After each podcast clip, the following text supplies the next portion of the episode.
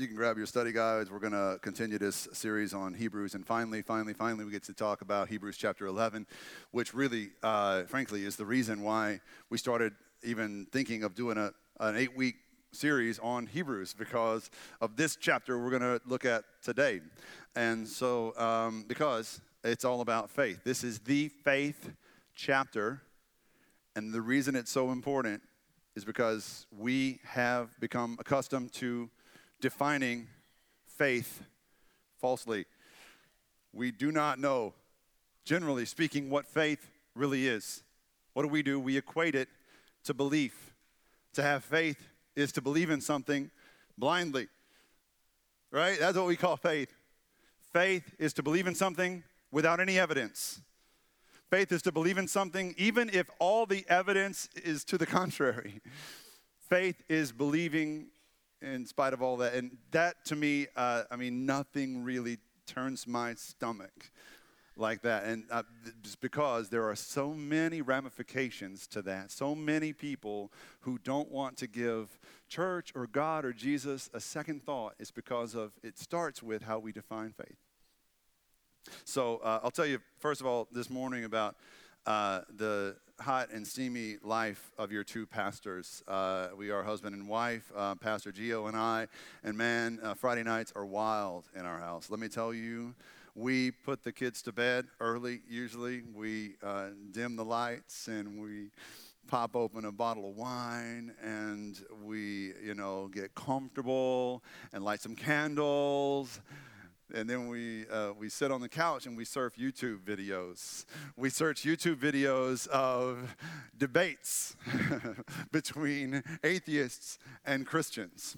And that is our favorite thing to do uh, because we have a problem and it's an obsession. And so y'all pray for us. But I'm guessing some of y'all, you probably don't. And let me tell you, one of the reasons that you don't you don't search for debates between Christians and atheists or Christians and scientists is because the only ones you've ever seen involved like Kirk Cameron and Bill Nye or something like. Then you were like, oh, this is stupid. Both of these guys, I ugh, just can't. And uh, and yet.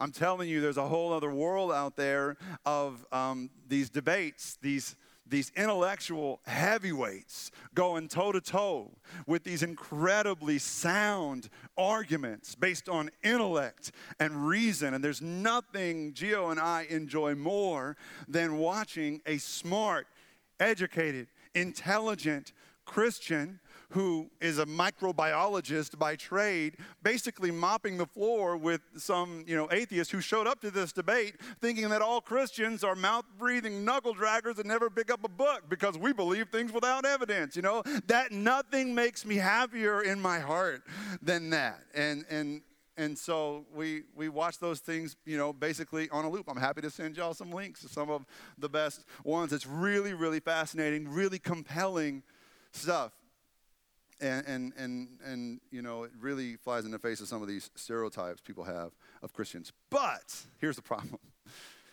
It always ends with Q&A. And you know how they tell you never to read the comments of any online news article? Because it's going to make you lose faith in humanity.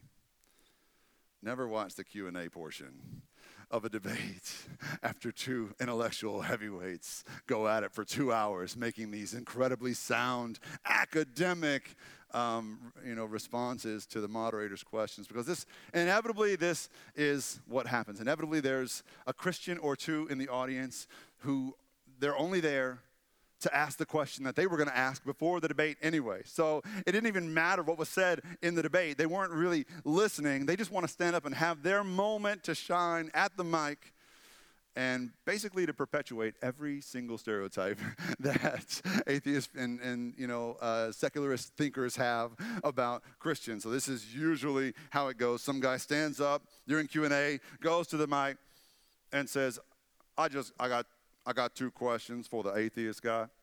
Uh, number one, uh, sir, the Bible says God wrote the Bible. Ergo, because they always say ergo or something. like that to sound smart. Ergo, if God wasn't real, then how would the Bible exist, sir? Because the Bible says God wrote it. Therefore, how am I holding this book in my hand, sir? And B, I would like to know if, according to the Bible, which would not exist if if God did not exist, because the Bible says God wrote it. I would like to know, sir, if I can pray for your eternal soul, because my God stands ready to condemn you to eternal hellfire and torment, you know? And they're like, you know, every eye in the house just rolls because any good work that that Christian intellectual debater has done basically gets just thrown out with the Q&A. And then there's always, you know, that Christian woman who's who's angry at something or somebody or her kids are atheists now or something and she just stands up to make her point like, I don't care what the evidence says. For me, faith is believing without evidence. It's a feeling in my heart, you know, like I don't care if if they found Jesus' body in a tomb, I'd still believe. And I'm like, really? Like that's that's pretty high bar of belief, you know, like uh, in terms of you know faith making sense. It just ah. It, this notion of blind faith, y'all, it's really, really dangerous. And it really flies in the face of everything we know about faith in the Bible. It is so grossly unbiblical that it does so much damage. I know how we got there. We're going to talk about how we got to this point of believing that knowledge and reason and evidence is over here, but faith and feelings are over here. I know how we got there but I don't think um, we should stay there. I think it started with the Enlightenment. Um, if any, you know, European history uh, buffs, I mean, I think during the Enlightenment and the the uh, rise of scientific achievement and understanding and knowledge, which, by the way, the church funded in the beginning. Um, church and science used to be buddies. Like the church was the first benefactor of scientific advancement in Europe until scientists started finding out things that contradicted church teaching. And so instead of saying, hmm, there's a new way of thinking about that. The Christian leaders at the time were more religious than gospel oriented. They were more priestly than they were like Jesus. You know, if you've been around, you know what I'm talking about. And so they dug their heels in and they said, We paid for this experiment, but we hate it now. You know, like, we don't believe uh, what you're saying. The, the sun revolves around us, you know, and, and that kind of thing. And they, they became an enemy of science.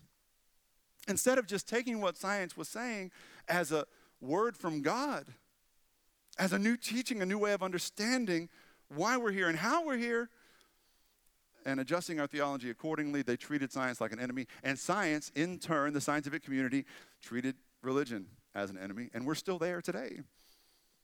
Even though we say a lot, you know, science and faith don't have to be enemies, in the eyes of the world, they are. They're, at, at, best, they're two different worlds, and it's not like a Venn diagram where there's some overlap. They're just living in two different worlds. And I guarantee you, most of your friends, 35 and under, your kids maybe 35 and under, they believe that truth and knowledge and understanding come from this world of science and that some opiate of the masses kind of, you know, uh, let's feel good about how alone we are in the universe kind of, you know, pitiful kind of stuff comes from religion. And, and, that real truth, real knowledge comes from over here. I'm telling you that's how people are thinking because we still see faith and science as natural enemies. Mark Twain famously wrote, Faith is believing in what you know ain't so. Think about that. Faith is believing in what you know ain't so. A popular atheist meme online that gets passed around with some regularity, I see it all the time, says that arguing with a Christian is like playing chess with a pigeon. No matter how, you, how good you are at chess, he's going to knock over all the pieces, poop on the board, and strut around like he won. That's pretty good. That's pretty good. And I understand why they would say that about some Christians. However, we don't have to just sit back and go, "Oh, shucks. I guess I guess we don't make sense sometimes, but I believe it in my heart." You know, that we don't have to do that. There's ways of countering a meme like I could just as easily say arguing with an atheist is like playing chess with someone who won't shut up about how they don't believe in chess. If you don't believe in it, stop playing the game. Why are we still playing if you don't believe in chess? You could you could extract extrapolate that out to the theology conversation and say, if you don't believe in God, then why do you hate him so much? Why do you hate him so much that you can't stop talking about how he doesn't exist? I mean, it'd be just as easy to turn that, you know, argument around on someone else who says that God isn't real or doesn't exist. And this conversation as you can tell, is not very good for my soul. It takes me to some very dark places. And y'all, I'm so happy about the Astros today that I just I can't continue down this path for very much longer. I'm too happy, you know. But the fact is, most of us, including most Christians, we think faith means believing in something without evidence to do so. Now, consider this uh, definition of faith that I found in Webster's dictionary, and I almost pulled all of my hair out all at once when I found this in Webster's dictionary. Faith, a strong belief in God or in the doctrines of religion based on a spiritual apprehension rather than evidence. Right? How subjective is that? How many assumptions did they make at Merriam Webster's to come up with a definition of faith like that? But you know, or I know, you might know, that Christians that just shrug our shoulders and go, my faith is in my heart, it's not in my head. You know, that's the kind of stuff that leads to definitions like this of faith, and we can do better. Faith is not belief in the absence of knowledge. Faith is not belief in the face of evidence to the contrary.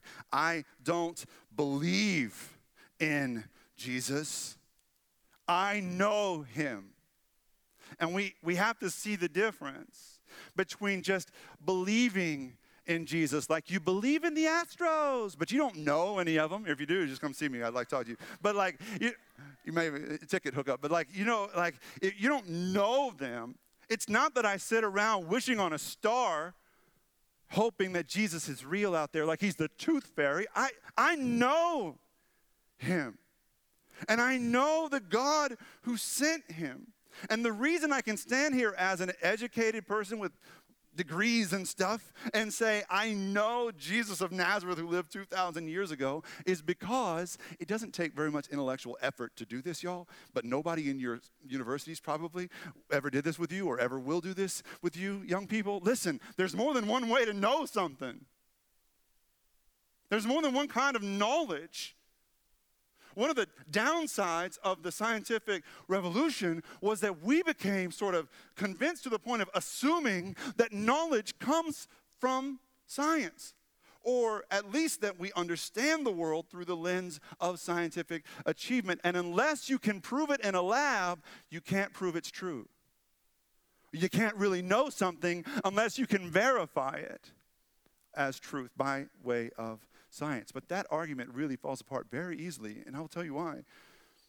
Have you ever been in love? Are you in love right now?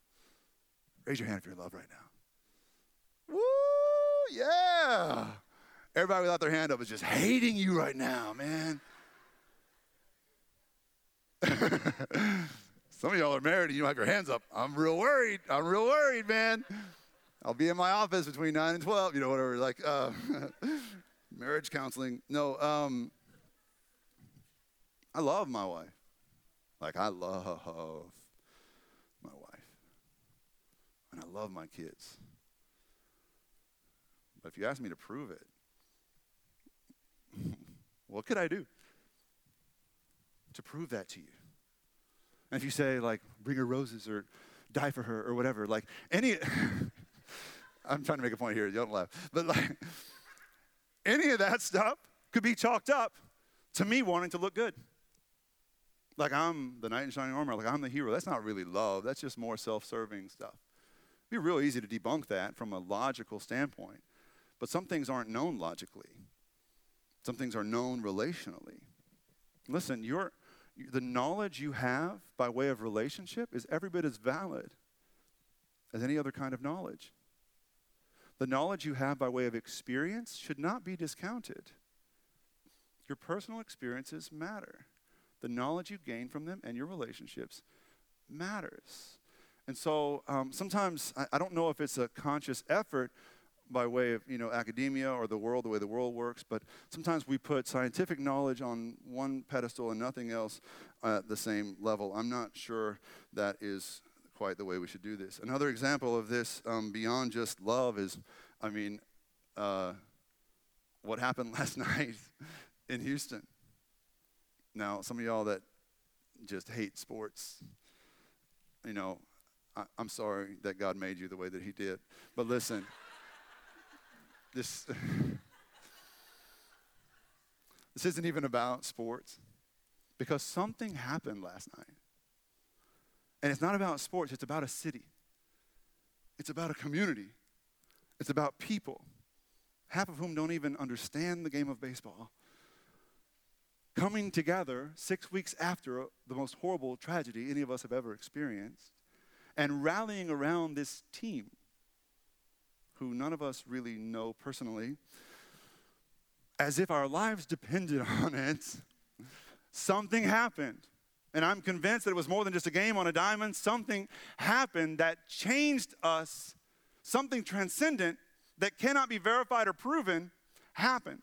And I had one just specific example of this happen to me late, late last night after, you know, we were just basking in the glow of this win and World Series and all this. Uh, um, my friend Casey and I, Casey is the man I've been talking about sometime uh, for the last few weeks. He's had uh, leukemia, battling, fighting for his life. They did not think he was going to make it when he was first diagnosed. He just had every card in the deck stacked against him. But he's day 50 something now of his, um, after getting his stem cell transplant. And it's been really, really rough. Like Casey's been semi comatose rough. Like unresponsive to text messages when he's always the first one to text you back, and just out of it, just sick as a dog out of it for weeks. And then the Astros go up two games to nothing against the Yankees last weekend, and dude starts cruising around the cancer ward in his Astros, you know, rainbow shirt. And last night he goes around the, the, the hospital floor giving high fives with his mask on, laughing and doing the Ric Flair, woo! You know, like all over the hospital, waking up all the other patients because, man, something came to life in him because of what's going on with his city that he loves, that he grew up in, that he's known his whole life. There's other kinds of knowledge. There's other kinds of experiences that we should not discount, that don't happen in a lab and can't be verified as such. And that's what faith is, I think.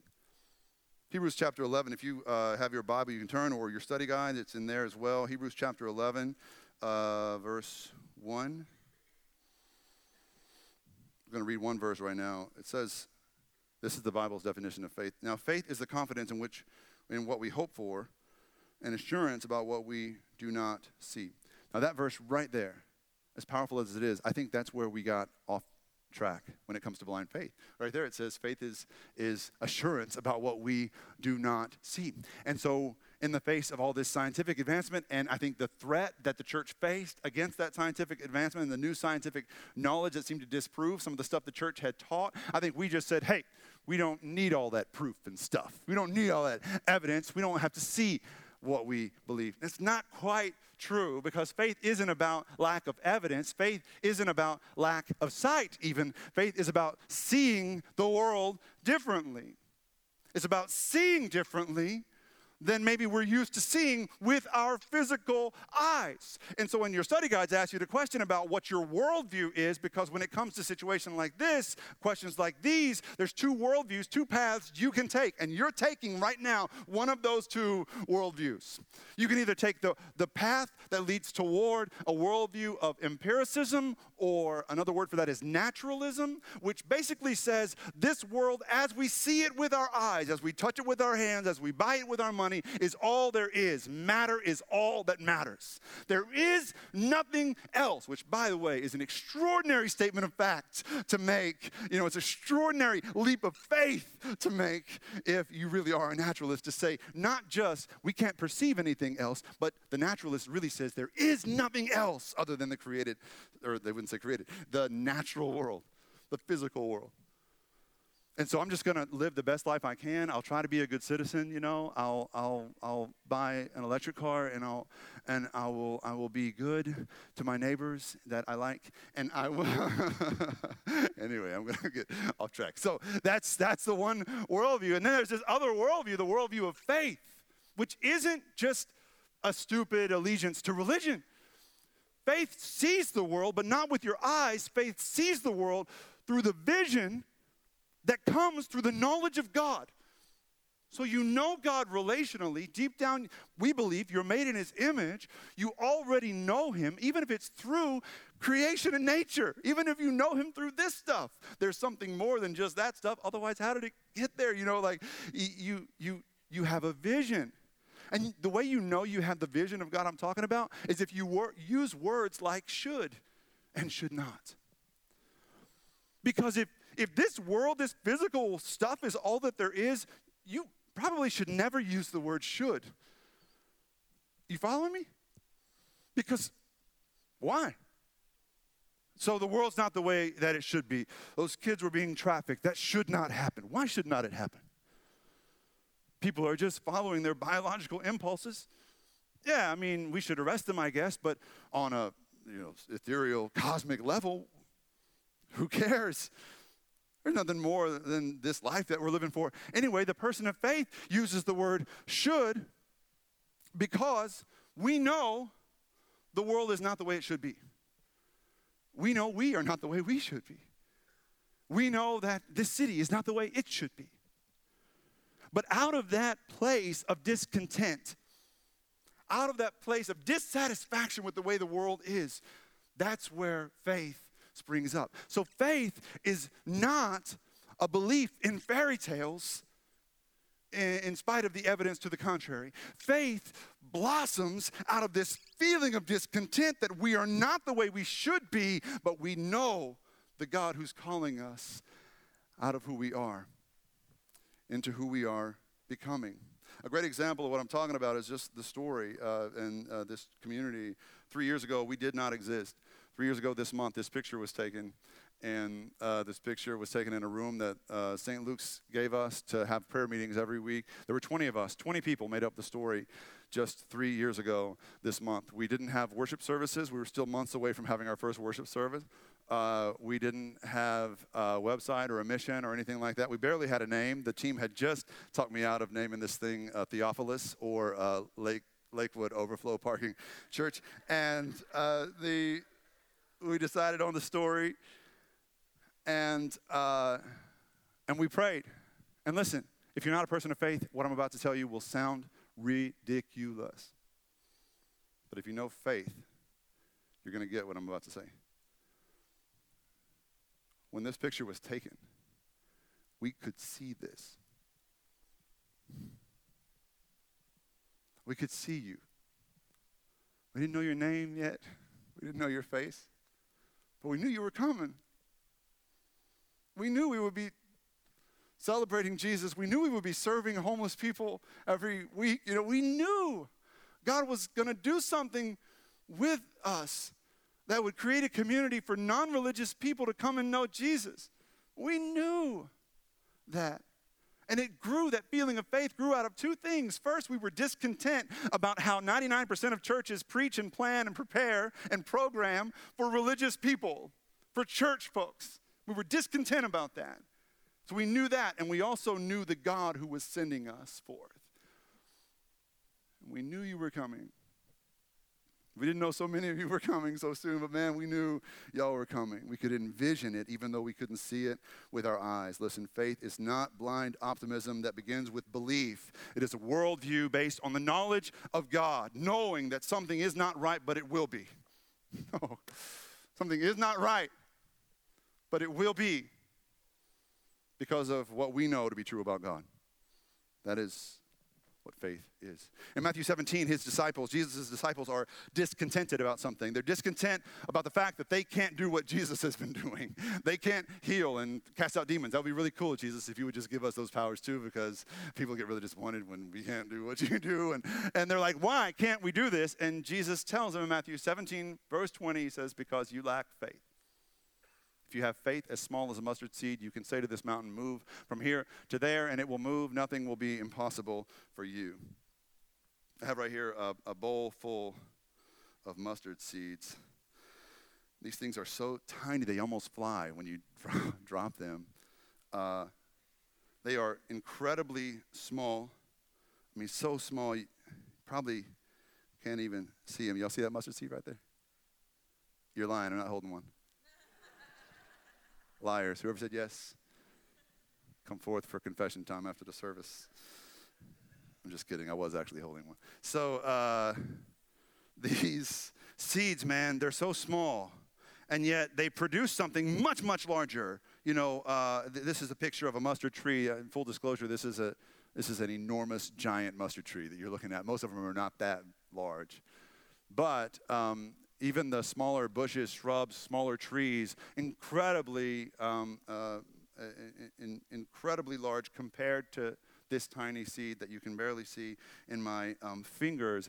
And what's even more extraordinary about mustard seeds, as I think about why Jesus would use this as an illustration of all things, why a mustard seed to talk about faith is because if you know anything about mustard seeds, they are valuable, precious spices. They are the most important spice to the region. But what makes them so useful is that because they're so light and so small, that when the tree that grows scatters the seeds, they fly a long way, and there's many, many of them. And so they spread like weeds. Some people think they're weeds, actually, but when they root, they root deep. And that's kind of how faith works. Jesus, what's he saying when he says, have faith like a mustard seed, you'll move mountains? What's he saying? He's saying that if you have a little faith, you'll literally be able to move a mountain the minute you have faith. I don't think that's necessarily what he's saying. Who knows? But I don't think that's what he's saying. I'm, I'm, I think he's saying you only need a little bit of it. You only need a little bit of it. And over time, God will take that little bit of faith that you have and He will make something grow. He will multiply something in you so that when you begin your journey of faith, you might feel all alone, but it won't be long before others are following you toward God, following you toward Jesus. But it only begins with a little bit of faith in uh, back to Hebrews 11, if you turn uh, to that uh, chapter with me or your study guides, there is this story of Abraham that comes from Genesis 12. Just so you know, if you're not familiar with Hebrews 11, that whole chapter, you got to read it. Read it in one of the Bible studies that we're offering because we've got only you know 4,000 of them that Gio started this uh, fall, and most of them are studying Hebrews, and soon they'll be on this chapter. You got to read the whole thing. It's like the Hall of Fame of the Old Testament. It talks about why each one of them was deemed righteous before God because of their faith, not because of their religion. Very important distinction. Verse 8 By faith, Abraham, when called to go to a place he would later receive as his inheritance, obeyed and he went, even though he did not know where he was going. By faith, he made his home in the promised land. Like a stranger in a foreign country, he lived in tents, as did Isaac and Jacob, who were heirs with him of the same promise. For he was looking forward to the city with foundations, whose architect and builder is God. Listen, right there, you should have caught the paradox of faith. He did not know where he was going. On the one hand, he couldn't see it with his eyes. But look at this verse, for he was looking forward to the city with foundations, whose architect and builder is God. He couldn't see it, but he envisioned it. This is the knowledge that comes by faith. By faith, even Sarah, who was past childbearing age, was enabled to bear children because she considered him faithful who had made the promise. That's not Abraham, that's God. She considered God faithful and so, from this one man, and he as good as dead, he was an older guy, Abraham. Uh, it's not very nice. Uh, he as good as dead came descendants as numerous as the stars in the sky and as countless as the sand on the seashore. Abraham and Sarah were barren, and in their old age they were barren. God promised them to have descendants more numerous than the stars in the sky, God said, and yet they were about to die without children.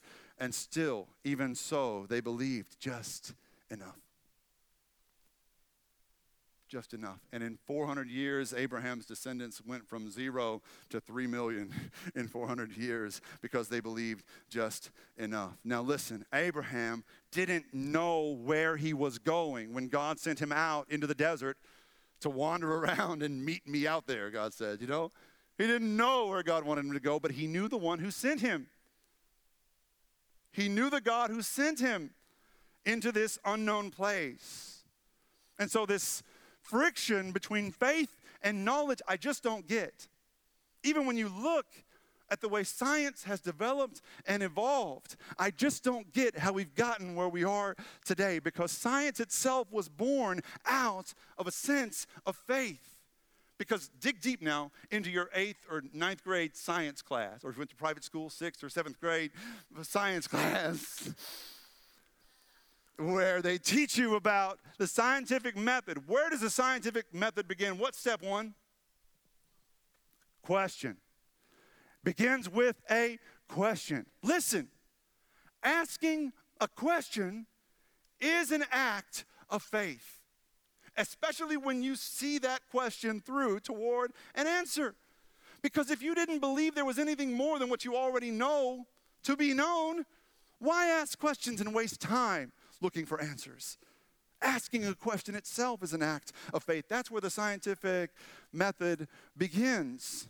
I picture Abraham asking God uh, several questions when God's like, hey, leave the comfort of your dad's house and everything you've ever known in your life and take your old wife out into the desert and wander around out there. I'll meet you out there. I imagine there was a question on Abraham's heart and he pursued the answer to that question. The second step in the scientific method is research. When you pursue an answer, when you don't just sit with your doubts and just wallow in them and just say whatever that's the research phase of the scientific method. That's what Abraham did when he went out into the desert, into the wilderness. There's the hypothesis step of the scientific method that says, I think God is this way. I think God is faithful. I think God will meet me when I go into the wilderness.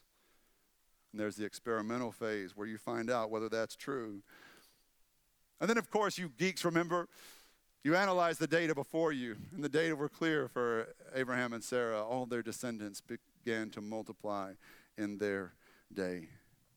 Then there's the reporting phase of the scientific method. You tell the world what you know, what you've found to be true. Now, listen. All that to say, when you look at the scientific method, it's very clear that faith was never intended to be the enemy of science. Faith is the active ingredient. Faith is the active ingredient in the scientific method. We're all, theologians and scientists alike, looking for some knowledge that we don't have yet, some truth that we know is out there, but we haven't attained. And all you need is a little bit of faith to get there. Now, listen, I'm going to tell you something that I've never said before, and I'm a little hesitant to say. I would rather you be an atheist who has sought answers and found answers that led you to fervent atheism than I would for you to be someone who never asked questions to begin with. I would rather you be an atheist than an agnostic who just sits around shrugging his shoulders. I guess I'll just keep walking up this ladder of success, you know, until I die one day. Like, I, I think there is something so counter to our nature. And look, the opposite of Christianity is not atheism, it's apathy. It's the apathy that says, I think there might be something else out there. I just don't have time to think about it. You know, I think God might be speaking to me, but man, tacos sound good right now. You know, I, I think maybe there's something more I should be doing with myself this limited time I have on earth, but uh, I don't know, whatever. Let's go to GameStop. You know, what's on Netflix? Like, whatever. Like, that whatever, man that will take over your soul and rot you from the inside. Believe in something. Search and seek for some truth. Jesus said you're going to find it when you seek it in faith. I think some people, some of y'all maybe have the impression that preachers like me never want you to be educated. That we never want you to read Nietzsche or Richard Dawkins or watch those YouTube clips uh, about how Christmas is a sham. And, you know, like, we don't want you to know what the world knows. Like, like, like that movie, The Village. I remember The Village, where it's just like, let's shelter these kids so they never really know about electricity. Like, that's not the way we think about things here. That's not the way Christians were ever intended to think about things. Listen, search for truth wherever you need to search for truth. Read Nietzsche, read Dawkins, read Hume, read some C.S. Lewis, throw him in there, you know, throw a little Bible in there as well. Search for truth, see what you find. I trust Jesus enough. I trust this knowledge I've found in him enough to know that if you earnestly seek for truth, you will find it and it will lead you right into the arms of the loving God you've always known. I've, I've got so much confidence in that that I encourage you. Parents, if you've got kids that are on the verge of atheism or agnosticism, encourage them. Read a book by an atheist with them and go to coffee. And don't evangelize them. Just listen and talk and let Jesus do the work. And He will. Now, I'm afraid that more of us are agnostics than we care to admit. Because if you believe there's something more and you're not doing anything about it, that's agnosticism. If you own a Bible or three and you've you're not studying it. You're not even trying. You're just listening to what other people say about it. Look, there's no excuses. Pastor Gio has a Bible study starting every hour on the hour, 24 7. I mean, we'll find one to fit into your schedule, but listen, if, if you just don't want to, or you're just too lazy to, that's agnosticism. If you have more than enough time and you're not giving any of it away, more than enough money and you're not sharing any of it, more than enough stuff or gifts or talents, you're not doing anything with them, that's this kind of agnosticism. And if you just kind of float through life and you're mildly depressed, mildly discontented, you get a little too angry when somebody cuts you off in traffic because there's a lot more going on under the surface than you care to admit because you know your life should be different, but you never do anything to change course. Get up and go. Get up and go. Not from here. You don't have to leave here right now. Some of you are all like, he's asking us to leave. We should go. No, get up and go. Not because I'm telling you to, because you know all along there's a God, a relational, loving God, who has been telling you, like he told Abraham three centuries ago, to get up and go. You may not know where you're going, but you know the one who sends you. So get up and go and search, explore, trust that He will meet you there. Search for truth. Jesus says, when you search for it, you will find it. So have a little faith. And I promise you will find what you're looking for. I promise. Let's go to God in prayer. Jesus, thank you for opening your word to us today. I pray for people that are on the, the brink, on the verge of making some profession, making some decision today. And I pray that you would give us the courage, once and for all, the courage to say yes to this journey you've set before us. I pray for the courage for each one of us to get up and go to where you're sending us. We pray in Jesus' name. Amen.